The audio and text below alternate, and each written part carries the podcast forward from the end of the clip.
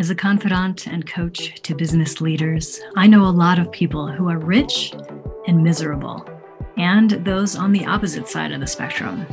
So let's pull it all together, shall we? We'll explore the intersection between wealth and joy. We'll look at the psychology, spirituality, and practicality of money, plus some of the things that make up a truly lucrative lifestyle. I'm your host, Mindie Kniss, and this is the Lucra Life. Today is December 31st, 2021. And if you are listening to this right now, you made it. And I don't mean to be glib about that, but the last few years have been very, very difficult. There have been a lot of great things as well, but my goodness, have there been some challenges? So you are here. I am grateful for that. And my hope is that we can look forward together to an even brighter, happier, more peaceful, more lucrative 2022. On this episode, I wanted to go over the top five podcasts of this previous year. Also, my top five reads. You all know that I love books, and wrap it up then with a few personal highlights. So, first about the podcasts episode number 53 was actually a recast of my conversation with Barbara Huson, formerly known as Barbara Stanny. She is a brilliant writer and educator who has been able to combine the conversation about wealth and spirituality in one of the best ways that I have seen. She is fantastic. I highly recommend her book, Sacred Success. That one I think is one of her best. And that was an awesome conversation. In episode number 61, I spoke with my friend Marnie Kinrys. Marnie is the Wing Girl. Her program, Wing Girl Method, is essentially its own little empire online. She has been doing online business for a long time, longer than many people that I know. And she has really created something powerful in terms of online products as well as coaching. She shared about that experience, some of the highs and the lows. And also, we talked about real life. She is a mother of two young boys. She's married, so she has a marriage to maintain. I mean, there's a lot going on when we try to focus so much on our business, but we also have this very full, very active rest of our life and how to balance all this stuff. So that was an awesome conversation. Episode number 76 then was Becoming a Lucrative Speaker. That one was also a recast from my husband's show, the Sean Stephenson Show. That was one of his episodes called Six Steps to Becoming a Six Figure Speaker. Now, what I love about the fact that we recorded so much of his wit and wisdom is that many people have said that Sean was the best speaker they have ever seen in their entire lives. And I'm like, thank goodness that we have all this to continue to share with the world so that his wisdom uh, did not die with him, but it is still available. So that was episode 76. And the final two happened to be my two favorite Aussies. I spoke with Melinda Kale on episode 63 and Rob Malicki on episode 60. Both of those two are very successful.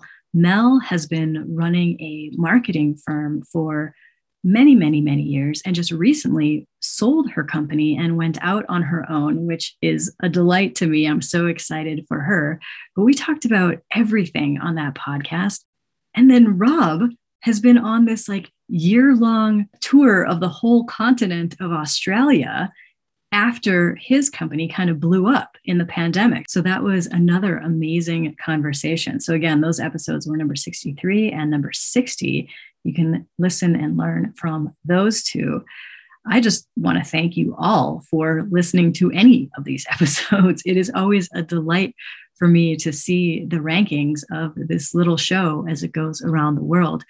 Not that long ago, it was ranking in Oman. It was in the top 10 in Kenya recently, which is just so, so cool. So, huge gratitude to each one of you listening. I so appreciate you. So let's talk about books. It is always hard for me to narrow down my top reads because one, I love books so much and I do tend to read a lot. I finished 53 books this year, and those were just the ones that I actually read the whole thing. I have started and am reading a whole bunch of other books. But of those 53, these were my top five. There's both fiction and nonfiction in here. So, hopefully, something for everyone. If you haven't read these, I encourage you to check them out. These are in no particular order, but first, The Song of Achilles by Madeline Miller. Now, I had read her other book, Circe, last year, and that was one of my all time favorite books ever. My mother had recommended The Song of Achilles to me because she had read that one. And oh my goodness, it was so good. I think Madeline Miller is one of the top writers of our time. Just the way that she can put sentences together and draw out emotion, and in addition, tell these epic, mythic tales is absolutely extraordinary. Additionally, if you happen to listen to them on audio, they are both Circe and the Song of Achilles narrated just impeccably. They did such a good job. So, the Song of Achilles tells the story, of course, of Achilles and his love with Patroclus and all the adventures that those two get into. It is stunning. I loved it.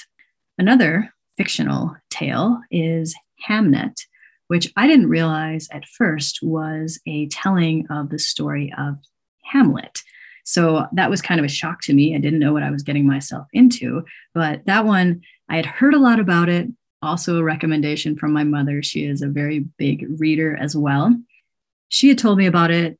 I was listening to it. And for the majority of the book, I was kind of like, you know, it's good, but not mind blowing. And then the end, oh, I was just blown away at the end. Again, I just absolutely loved it. That one is by Maggie O'Farrell. And I will link to all of these books if you want to check them out on my site. That's at lucra.com. Just go to this episode's post and you can find all of these there. Next on the list is The Psychology of Money. That one is by Morgan Housel. And that one is super intriguing to me because I am always looking at my money mindset. I am very, very aware of when scarcity shows up in my life just because of my past experiences. And this is something that I'm super jazzed to dig into even deeper. I have invited all of the members of the Lucra Collective into a year long deep dive with me through 2022 to really zone in on handling our money mindset. So I'm super excited about that. And the psychology of money was very, very interesting in that regard. Fourth on my list is called What I Learned Losing a Million Dollars. That one is by Jim Paul and Brendan Moynihan. And here's why that one was so impactful to me specifically. As many of you know, just over the last year, I have gotten very into trading. I started in stocks and then moved from there into the futures markets. And I resonated so much with this book because Jim Paul was the trader in the book, and Brendan is the author. So, the story of Jim Paul, he was talking a lot about how he was generally really good at a lot of things. He was a very smart person. And in lots of other things in his life, they just came easy to him. Well, I have found that to be my experience as well. In school, I never had to try really. It was just very simple for me. It was very easy for me to not study. I was one of those kids that like did no homework and was a terrible student, but then could ace the test. So my grades averaged out, you know, somewhere in the middle for like a 0% for the homework and a, a good grade on the test. So I was able, thankfully, to pass school. But it all came very easy. I didn't have to work at it. This is one of the things that I love so much about trading is I actually do have to work. And I love that about business too. Those are like the two main things in my life entrepreneurialism and being a trader that are not easy and actually take a lot of effort. For me, that is a very different experience. what Jim Paul found in his losing of over a million dollars. And I'm just like, thank goodness that I am able to learn from other people before I go and lose a million dollars. But it was all this stuff based in ego, thinking that like, I just don't want to be wrong, right? I just don't want to take a loss because that that means that I am wrong. And if I'm wrong, well, then what does that mean? This kind of goes into the whole mindset theory of fixed versus growth mindset. It's like some people can look at taking a loss in trading as, okay, well, it's just a loss. That doesn't mean anything about me specifically. That is just part of the job. Others take it personally and say, oh, well, if I take a loss, I must be a loser. And then if your ego is not so into feeling like a loser, that can be very problematic. And you might see your losses grow and grow and grow. He tells the story in the book of not actually being able to get out of his trade. Not that he couldn't, but just that he didn't. And the people in his office actually had to come in and like hit the buttons on his computer to finally get him out at that huge loss. He couldn't even do it himself. So I absolutely love that book just because it was such a reflection of what could potentially happen if I was not super aware of how I am and how I tend to operate. So if you're into trading at all, check that out. And finally, I would say this one was maybe the top read of the year. Again, it's super hard for me to say that, but this could be it. I read The Places That Scare You by Pema Chodron.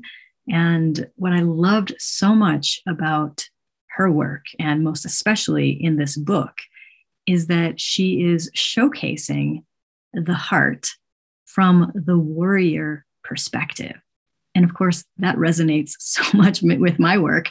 My whole thing with Heart Path is all about having the courage to pursue your purpose, having the love not as a romance and hallmark thing, but the love as this primal force to propel you forward into your destiny. It's all about the warrior spirit. So, everything, of course, she was talking about it from a Buddhist perspective, which I don't come from that viewpoint, but it's awesome. I highly, highly recommend that book, The Places That Scare You by Pema Chodron. If you're interested in what else I'm reading, I'm on Goodreads. You can always follow me there. Just look up Mindie Kniss and you will find all of my reads. So, finally, to wrap up this show, I wanted to share just a few personal highlights from 2021. First and foremost are the friendships that I have created by getting into trading.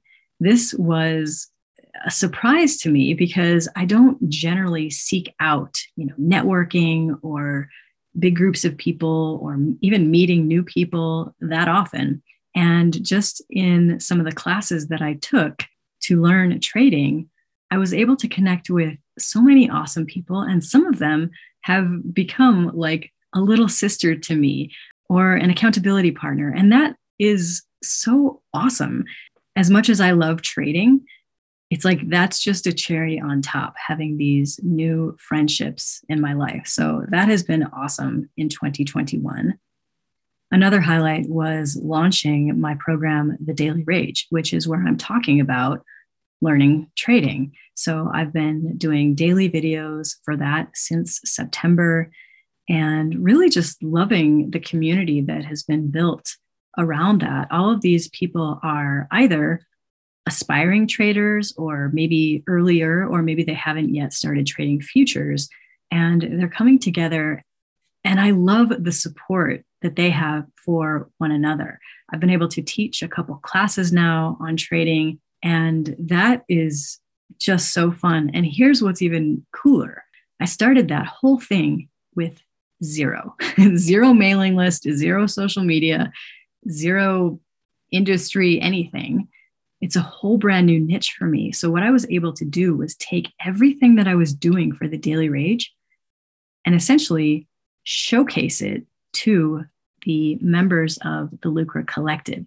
All of them are building their own businesses online. And I was able to say, okay, look, here's what I would do if I was starting from scratch. So they have watched it grow and seen, you know, how I do a webinar or how I'm doing an email or all these things. They have gotten behind the scenes access.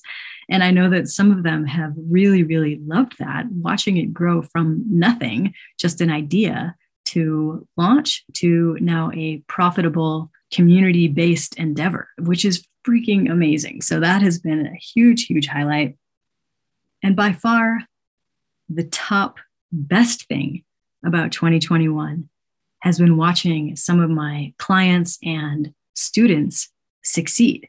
There have been so many awesome things, everything from some people just literally just starting out and creating their LLC, you know, actually establishing this real thing out there in the world. So it's not just an idea in their head or something that they're talking about. They've put it out there.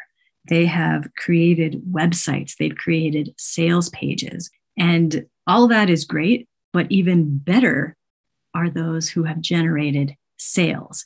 There have been people who pulled together brand new courses. They went through my lucrative courses program and they just went out and did it. They launched their stuff, they made money, and they got so much more confidence now that they can do it again. They can do it again with that course that they already sold, or they could make another course. There's so much potential when you learn how to do this stuff, when you learn how to make offers and make sales.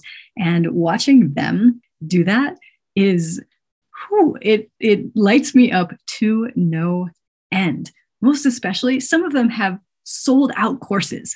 like that is amazing. And speaking of sold out, I'll just add this one in. I didn't even think of it until now. But my Heart Path retreat that is next November is already halfway sold out. And it's not even 2022 yet. this is amazing. So, just the potential, like when you are clear on your purpose, when you are clear on your path, when you allow your heart to make the decisions instead of all the bullshit stuff that's in your head, like the fears and the doubts and the insecurities and all of that crap, when you allow your heart to lead the way, this is what can happen. And it's not all glory and roses. Let me be clear about that.